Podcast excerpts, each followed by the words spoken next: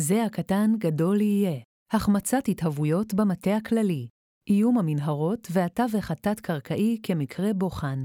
מאת ערן אורטל ודביר פלג, מתוך בין הכתבים, גיליון 22-23, בנושא מב"ם וביטחון שוטף, חלק ג'. כל עוד לא נלמד להאט ולהבחין בתהליכים האיטיים, שהם בדרך כלל האיומים החמורים ביותר, לא נצליח לחמוק מגורלה של הצפרדע. סנג'י. מבוא מיותר להרחיב מעל גבי דפים אלה על החשיבות של המטה הכללי בהקשרים של יכולת הלמידה האסטרטגית של צה"ל ושל מערכת הביטחון. המטה הכללי הוא המפקדה היחידה בצה"ל המקיימת את התנאים המחייבים לבחינה אסטרטגית מקיפה של הסביבה, ויש שיאמרו אף במדינת ישראל, לפחות במובנים הביטחוניים. בין תנאים אלה אפשר למנות את היכולת לנתח את המגמות המתהוות בסביבה האסטרטגית בהקשרים זירתיים ובין-זירתיים, את היכולת לזהות מגמות תקציב, חברה, יחסים בינלאומיים, טכנולוגיה, ובראשן את המגמות המתהוות בהתפתחות האויב. למרות שבמטה הכללי, בשל מעמדו הארגוני, מתקיימים התנאים לחשיבה אסטרטגית מהסוג הזה, ניכר כי מותחת ביקורת מסורתית לא מעטה לגבי האופן שבו מתממשת היכולת התאורטית הזו לכדי למידה של ממש. כלומר, לפיתוח של ידע חדש, המביא לשינוי בהתנהגות המעשית של הארגון. לדוגמה, אלוף משנה אלון פז טוען, צה"ל מאחר באופן כרוני בהסתגלות לסביבה, במקום אחר נטען כי צה"ל מתקשה לקיים תהליך למידה אינטלקטואלי מהותי, בעיקר בשל ההפרדה הנהוגה במטה הכללי בין תהליכי בניין הכוח לבין תהליכי הפעלתו. מאמר זה מבקש לצאת מתוך שלל הספרות הביקורתית הקיימת על תהליכי הלמידה של צה"ל ושל המטה הכללי, ומטרתו היא לפתח היבט מסוים אחד של הדיון. היכולת של המטה הכללי לזהות מגמות ביטחוניות חשובות המתפתחות בסביבה, ולנקוט בצעדים מתאימים על מנת להסתגל עליהן. נעשה זאת באמצעות מקרה המבחן של תווך הלחימה התת-קרקעי בכלל, ואיום המנהרות חוצות הגבול מרצועת עזה בפרט. אנו נבחן את איום המנהרות, אך טענתנו היא כי ההתנהלות מול איום המנהרות היא מקרה מבחן מייצג לדפוס הלמידה של המטכ"ל בסוג מסוים של התהוויות. התהוות אתגרים החורגים מגבולות ההיגיון הארגוני, זרועות ואגפים, והתפיסתי הקיים. במילים אחרות, טענתנו היא כי במקרים מסוימים, המטה הכללי מאחר לזהות איומים מתהווים, וגם אם הוא מזהה אותם, הוא מתקשה לעבור לשלב גיבוש תפיסת המענה, ההתארגנות ושינוי ההתנהגות. לפי הבחנתנו, התופעה הזו מתרחשת בעיקר במקרים שבהם ההתהוות החדשה חורגת מגבולות הניסיון הארגוני הצה"לי הכולל, וחורגת מתחום האחריות המסורתי של אחת הזרועות. אין זו טענה חדשה. לדוגמה, אמיר אורן קישר במאמרו בנושא המנהרות בין הלמידה הצה"לית בנושא זה, לבין חוסר היוזמה שאפיינה, לטעמו, את צה"ל בגיבוש המענה ההגנתי לאיום הרקטות. גם שפיר ופרל קבעו צודקים האומרים שהיה על מערכת הביטחון להקדיש מאמצים מרוכזים יותר למציאת פתרון לבעיה. בעיקר אמורים הדברים בצורך שהיה קיים מזה זמן רב להקים גוף ייעודי לפתרון הבעיה שירכז את המאמצים, ולהעניק לגוף זה סמכויות ותקציבים. יודגש כי מאמרם של שפיר ופרל לא נכתב כמאמר ביקורתי, אלא כמעט להפך. את סיפור איום התווך התת-קרקעי בחרנו לספר באמצעות חלוקתו לפרקים שונים. לפי פרשנותנו, כל פרק מוגדר בדפוסי הבנה והתנהגות שונים של המערכת הצבאית. בחלק א' נביא את האירועים בפיקוד הדרום ואת ההקשר האסטרטגי הרחב יותר שבו הם התרחשו. בחלק ב' נביא את האופן שבו הבין המטה הכללי את האירועים, ואת האופן שבו הוא פעל לאור הבנותיו. חלק ג' יוקדש לניסיון לענות על שאלות המדוע. מדוע לא הצליח המטה הכללי לגבש הבנה שלמה על התהוות איום התווך התת-קרקעי, ומדוע הוא לא הצליח לגבש מסגרת של פעולה אפקטיבית מספיק ביחס לאיום. נבקש להראות כי המטכ"ל, למרות שעקב מקרוב אחר התהליך, וגם היה מעורב בלחימה במנהרות בשלבים השונים, לא השכיל לקשור בין האסטרטגיה הישראלית הכוללת של העשורים האחרונים, לבין סדרת התופעות הטקטיות בתווך התת-קרקעי. בהיעדר קשירה כזו, טעה המטכ"ל זמן רב לחשוב שמדובר באתגר מקומי ואף זמני. גם לאחר שהתחוור לו שמחשבה זו הייתה מוטעית, לא הצליח המטכ"ל להעמיד תפיסה משלו להתמודדות עם האתגר ולהתארגן למימושה, מעבר למסגרת הפעילויות שכבר התבצעה ממילא. חלק א', צה"ל והתווך התת-קרקעי, מעיוורון למשבר, 20 שנים אבודות. השתדלות מאומצת ורבה יותר בפתרונות מוכרים, בעוד שהבעיות הבסיסיות נשארות בעינן או מחמירות, היא סימן מובהק לחשיבה לא מערכתית. תסמונת "כאן צריך פטיש גדול יותר". סנג'י 1994 עד שנת 2000 לידת תופעת התווך התת-קרקעי ההקשר האסטרטגי של לידת תופעת התווך התת-קרקעי רצועת עזה מאופיינת בצפיפות גבוהה ובקרקע נוחה לחפירה. שני נתונים אלה לא השתנו מאז החלה מדינת ישראל לשלוט בשטח הרצועה לאחר מלחמת ששת הימים. מאז 1982 בודדה רצועת עזה משטח סיני, שעבר לשליטה מצרית, וגבול נסלל בין שני חלקי העיר רפיח. בשנות ה-80, וביתר שאת עם תחילת האינתיפאדה הראשונה בדצמבר 1987, החלו להיחפר מנהרות שקישרו בין שני חלקי העיר רפיח.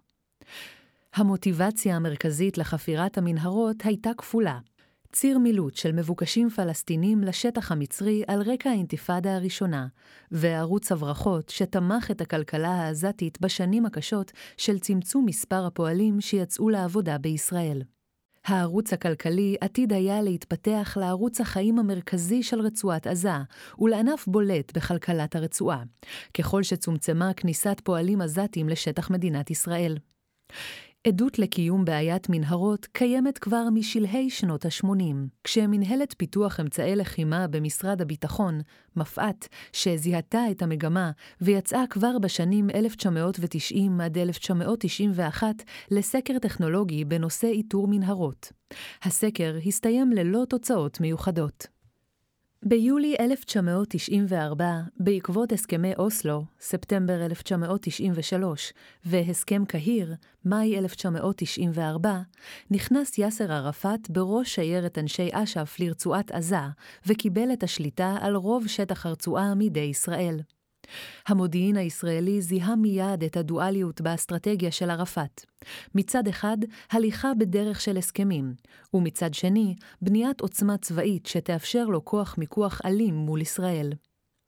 בשנת 1993, על רקע עימות מתמשך בין ישראל לחיזבאללה ברצועת הביטחון בלבנון, יצא צה"ל למבצע דין וחשבון.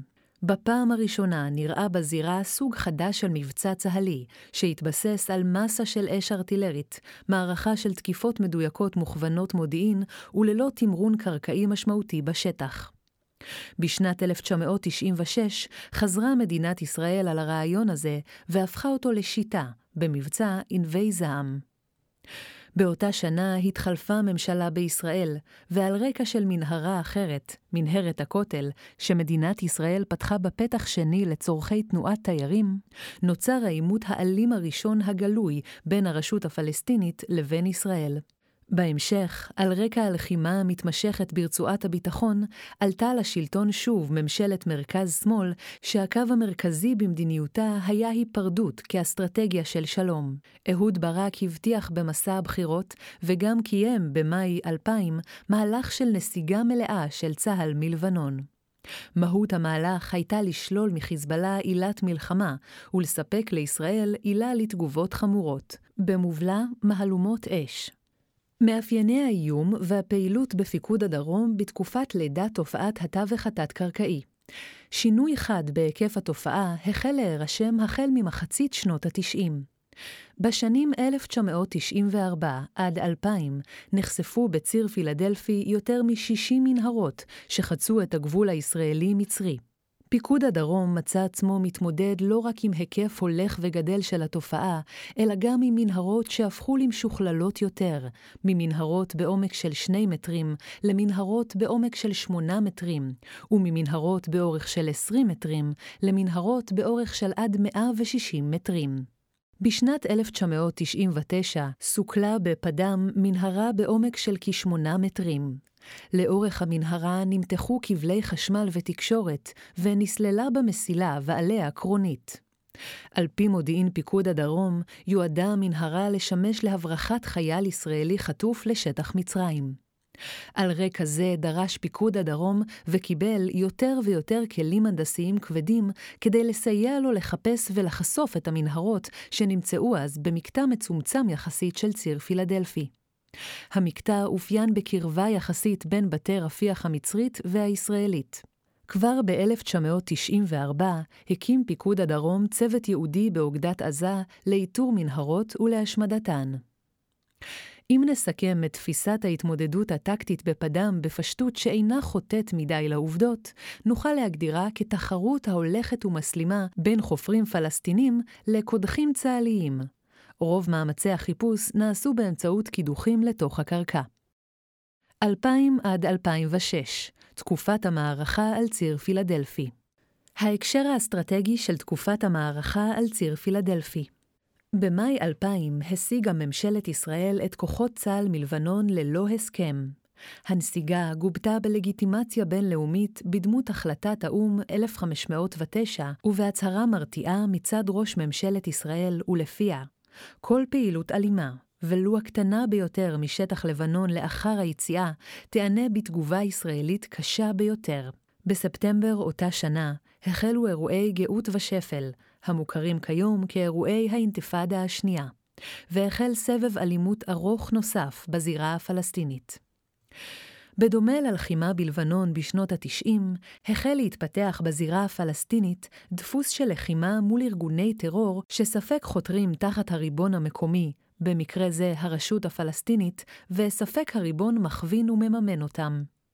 כדי לחזק את קווי הדמיון בין הזירה הפלסטינית, בפרט העזתית, לבין לבנון של שנות ה-90, החל מאפריל 2001 התחילה מדינת ישראל להיות מותקפת גם ברקטות מאולתרות מרצועת עזה לעבר היישובים הישראלים הסמוכים. על רקע העימות המסלים בזירה הפלסטינית וכישלון הערוצים המדיניים השונים, נפלה ממשלת ברק, והוקמה במרץ 2001 ממשלות שרון הראשונה, ולאחריה עלתה ממשלת שרון השנייה, פברואר 2003. שתי הממשלות הללו גיבשו שני מהלכים אסטרטגיים מהותיים כלפי הזירה הפלסטינית. האחד, מבצע חומת מגן, באפריל 2002, להכרעת הטרור ביהודה ושומרון והקמת גדר ההפרדה ביהודה ושומרון אחריו.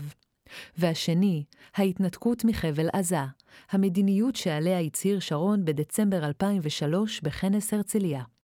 ביוני 2004 חלה החמרה דרמטית באיום הרקטות מרצועת עזה, לאחר ששיגור רקטה לעיר שדרות הסתיים במות פעוט וילדה ישראלים, עם נפילת רקטה בסמוך לגן ילדים. אירוע קשה זה הוביל למבצע רחב היקף של צה"ל בצפון הרצועה, המקום שממנו שוגרו רקטות הקסאם, שטווחן היה מוגבל בעת ההיא לקילומטרים ספורים. במבצע הפגין צה"ל את יכולות האיסוף והאש המתקדמות שלו. מבצע ימי תשובה, ספטמבר 2004, היה פריצת דרך של צה"ל בשילוב מאמצי האיסוף והאש עם התמרון היבשתי המוגבל.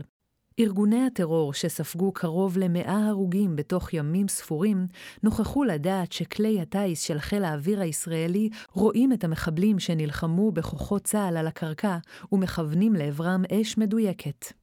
ואכן, בתוך ימים, החלו רחובות ג'באליה ובית חנון להתכסות ביריעות ניילון, שמטרתן הייתה להסתיר את תנועת המחבלים ברחובות מעיני חיל האוויר. בתקופה זו התחוור, בניגוד להלך הרוח האופטימי של שנות ה-90, כי מדינת ישראל לא תגיע בשנים הקרובות להסכמי שלום בצפון או בזירה הפלסטינית. לכן התמקדה ישראל באסטרטגיה של היפרדות, חיזוק קווי הגבול שלה ומבצעים צבאיים שנועדו להרתיע ארגוני טרור לא מדינתיים באמצעות יכולות האיסוף והאש המתקדמות של צה"ל. בתקופה זו גם נחשפו ארגוני הטרור הפלסטינים לראשונה למשמעויות של העליונות האווירית של צה"ל. מאפייני האיום והפעילות בפיקוד הדרום בתקופת המערכה על ציר פילדלפי. בחמש השנים הללו נחשפו כ-120 מנהרות בציר פילדלפי בלבד, ורובן יועד להברחה. פיקוד הדרום נדרש להתמודד לא רק עם כמות הולכת וגוברת של מנהרות, אלא גם, ואולי בעיקר, עם תופעה חדשה, מנהרות טרור ותופת. בספטמבר 2001 פוצצה מנהרת תופת מתחת למוצב תרמית הישן שחלש על ציר פילדלפי. שלושה חיילים נפצעו בתקרית, וצה"ל נאלץ לפנות זמנית את המוצב. ב-15 בדצמבר 2003 אירע אירוע דומה במוצב חרדון, והפעם לא היו נפגעים לצה"ל. בשנים 2004-2005 הלכו ורבו אירועי מנהרות הטרור והתופת ברצועת עזה.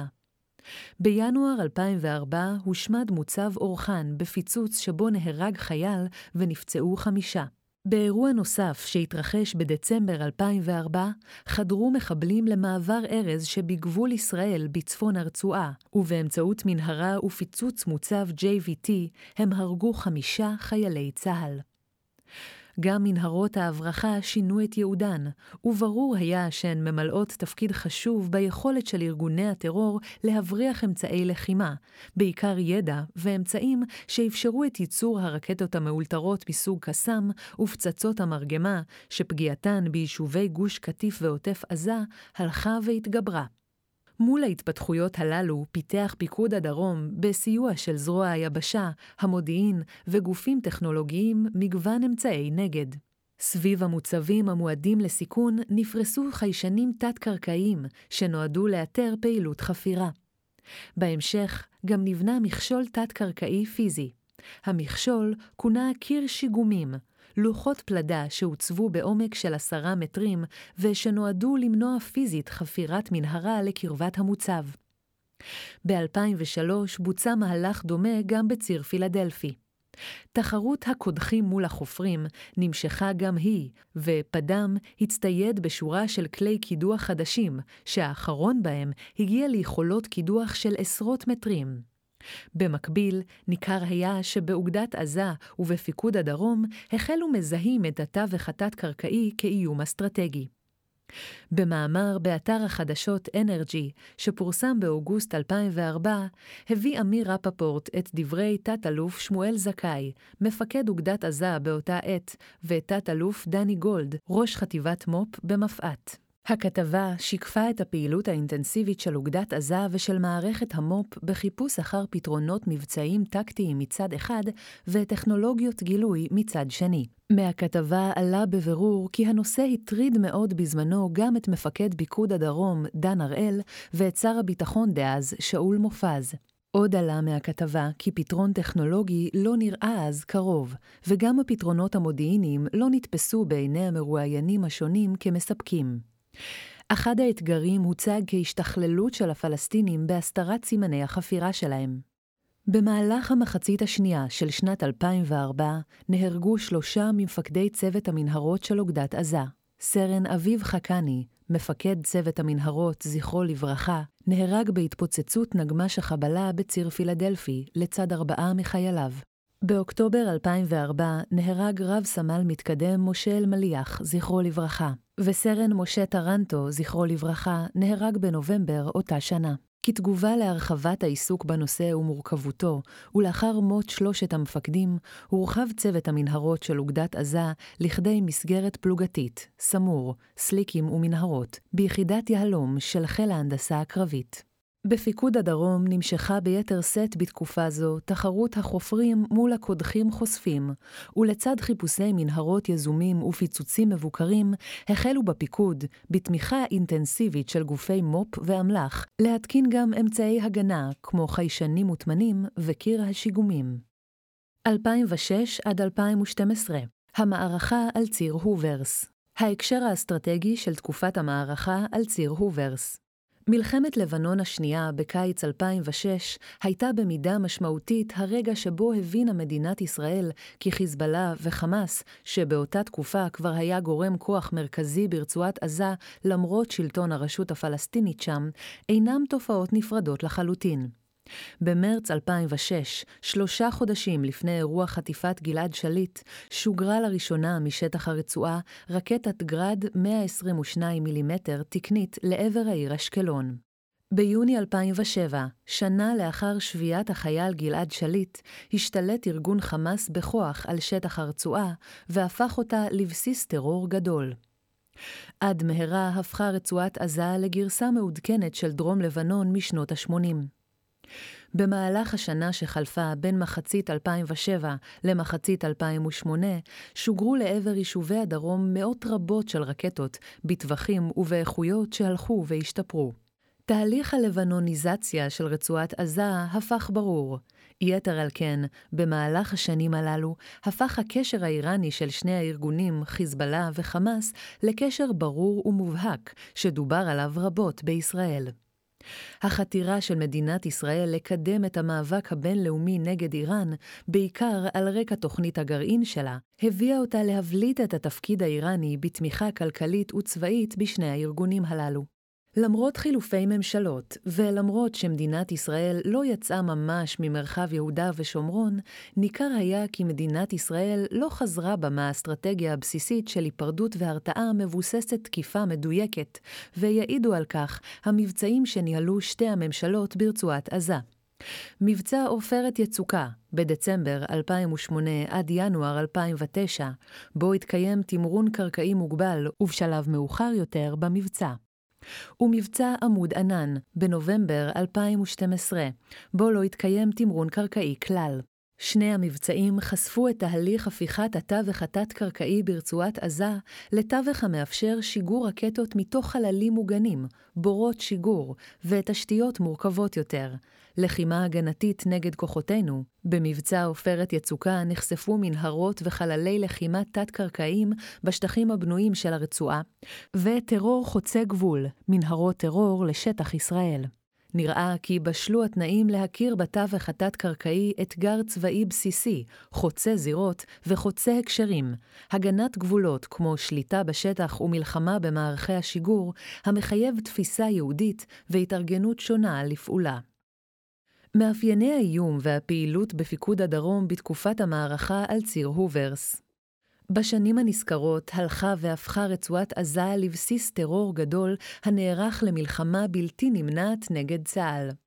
פיקוד הדרום מצא עצמו מתמודד עם מערכת חמאסית המבריחה רקטות תקניות דרך מנהרות לרצועה, ובמקביל בונה אתרי שיגור תת-קרקעיים מורכבים, יותר או פחות, מפתחת מערכי הגנה תת-קרקעיים וחופרת מנהרות התקפיות החוצות את גבול ישראל לצורך הכנת פיגועי טרור חוצי גבול בעתיד.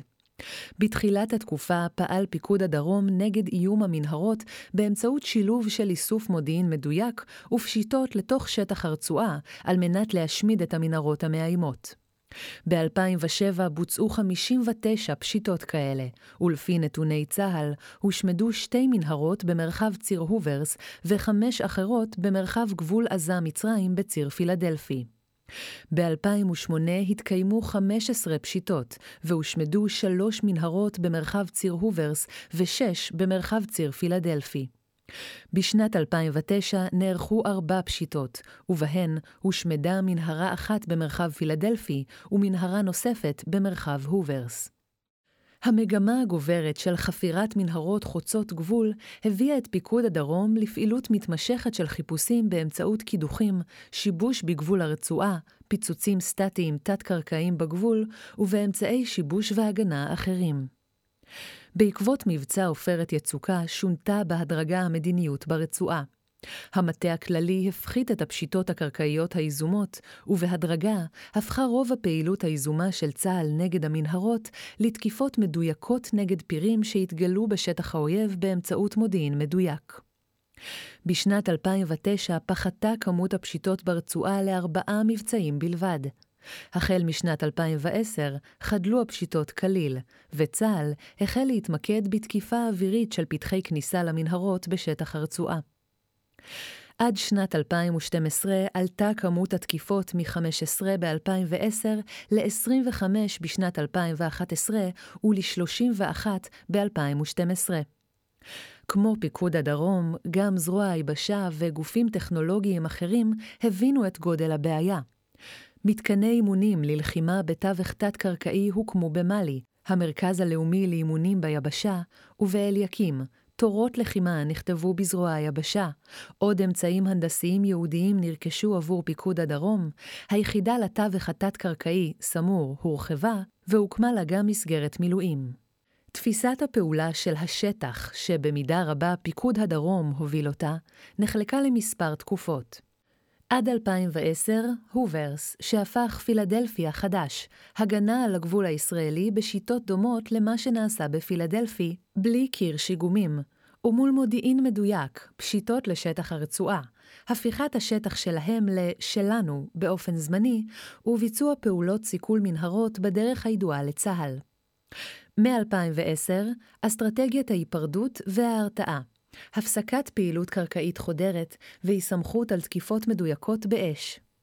העובדה שתקיפות חיל האוויר לא הזיקו באופן מהותי למנהרה שהותקפה, ושלכל היותר הן מוטטו את פיר הכניסה, לא הפריע למגמה הגוברת של היסמכות על תקיפות אוויריות. 2012 עד 2014 מעמוד ענן לצוק איתן ההקשר האסטרטגי של תקופת המעבר מעמוד ענן לצוק איתן. ראשית, התקופה הזאת היא בתום מבצע עמוד ענן, וסיומה הוא במערכת צוק איתן. בתוך התקופה נראה כי האויב שינה באופן מהותי את תפיסת ההתמודדות שלו נגד מדינת ישראל. השינוי היה קשור קשר הדוק ללקחים שרכש בעופרת יצוקה, וביתר שאת במבצע עמוד ענן. בעופרת יצוקה הבין חמאס כי עליו להיערך טוב יותר להגנה קרקעית של רצועת עזה, ולכן הוא פיתח מערכי הגנה שהתבססו על השטחים הבנויים ועל תשתית תת-קרקעית ייעודית. בעמוד ענן פגש לראשונה חמאס את כיפת ברזל, מערכת ההגנה נגד רקטות שפיתח צה"ל, והבין כי עליו לפתח אסטרטגיה התקפית נוספת ומשמעותית מאסטרטגיית התקיפה ברקטות של עורף ישראל. לכן, בין השנים 2012 ו-2014 הגביר מאוד חמאס את מאמציו לפיתוח תשתית תת-קרקעית התקפית שתחדור לתוך שטח מדינת ישראל, ובאופן ההולם את הגישה הזו, בנה חמאס את מערך הנוח'בה, כוחות העילית, כדי לממש את תפיסת ההתקפה החדשה. במילים אחרות, בתקופה זו ביצע חמאס קפיצה פרדיגמטית שנייה, הקפיצה הפרדיגמטית הראשונה הייתה בשנת 2007, לאחר שהפך לכוח השולט ברצועה, ובה אימץ חמאס את תפיסת ניצחון באי הפסד. הקפיצה הפרדיגמטית השנייה הייתה לאחר שעבר חמאס מתפיסה צבאית של טרור מטריד שגובה ביכולת אש התקפית והגנה בשטחו, לתפיסה צבאית שמרכיב מרכזי בה הוא העברת המלחמה הקרקעית לשטח ישראל. בחודש יולי 2012 נבחר דוקטור מוחמד מורסי, איש האחים המוסלמים, לנשיא מצרים, ובזאת החלה תקופת השלטון הקצרה של האחים המוסלמים. תקופה זאת הייתה ירח דבש ביחסים בין מצרים לבין תנועת חמאס ברצועת עזה. מצב זה הגיע לשיא עם התיווך המצרי שהוביל לסיום מבצע עמוד ענן ולגיבוש הבנותיו. ההיבט הצבאי לירח הדבש בא לידי ביטוי בהאצה של העברת אמל"ח, במיוחד נשק תלול מסלול, לרצועת עזה. הבנות עמוד ענן שהושגו בתיווך מצרי ושהביאו לסיום המבצע ביומו השמיני, היו גורם מעצב נוסף של התקופה הנזכרת. ההבנות, בשילוב עם הרצון הישראלי הבולט להימנע מהסלמה נוספת, אפשרו לחמאס לבנות את כוחו ברצועה באין מפריע. בשנה וחצי הנזכרות חפר ארגון החמאס יותר מנהרות התקפה ותשתית תת-קרקעית אחרת בתוך רצועת עזה מבכל תקופה מקבילה אחרת. חמאס גם נהנה מחסינות כמעט מוחלטת מתקיפות חיל האוויר, קל וחומר מפשיטות קרקעיות. תור הזהב הזה של שלטון חמאס, שגובה בשלטון ידידותי במצרים ובהבנות שקטות עם ישראל, נקטע באחת.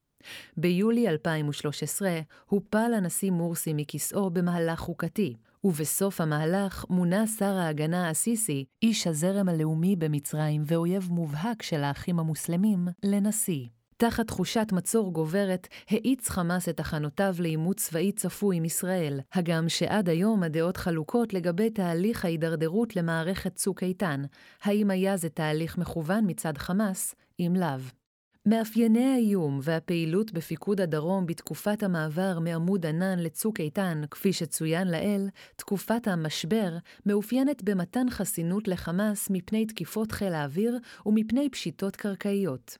חמאס שמר על שקט מאפשר התעצמות. במשך התקופה, צה"ל נחשף במהירות לתוצאות הדילוג התפיסתי השני שעשה חמאס בתחום התת-קרקעי. מנהרות חוצות גבול לצורך העברת הלחימה לשטח מדינת ישראל. למעשה, בשלב זה כבר הבינו גורמים בצה"ל שהתווך התת-קרקעי הוא אבן יסוד בתפיסת הלחימה של הציר הרדיקלי, והוא משמש את כלל מאמצי הלחימה שהיו אלה. אחסנת נשק תלול מסלול ושיגורו, העברת הלחימה לשטח מדינת ישראל באמצעות כוחות מיוחדים המוחדרים ממנהרות, מערך ההגנה הקרקעי, שמירה על שרידות מערכת הפיקוד והשליטה ומאמץ ההפתעות.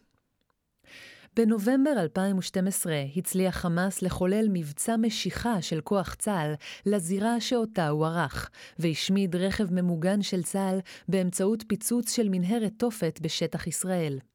למרבה המזל, לא היו נפגעים באירוע. בינואר 2013 נחשפה מנהרה חוצת גבול בשטח מדינת ישראל, ובאוקטובר 2013 נחשפה מנהרה נוספת בשטח מדינת ישראל. המנהרה האחרונה הייתה באורך של כקילומטר וחצי. תחילתה נמצאה בכפר אבסן עזריר שבאזור ח'אן יונס, ופתח היציאה שלה נחשף בשטח חקלאי לא הרחק מקיבוץ עין השלושה. המנהרה הייתה מחוזקת בקירות בטון, שנועדו למנוע את קריסתה. היו בה מספר פתחים והתפצלויות, ונבנו בה אולמות גדולים יחסית, שנועדו לאחסן חומרי נפץ בכמויות גדולות.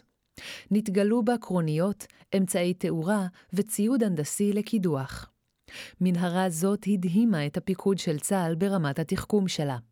תת-אלוף יואב מרדכי, דובר צה"ל באותה עת, אמר, זו הייתה המנהרה המשוכללת ביותר שצה"ל חשף מעודו בעזה.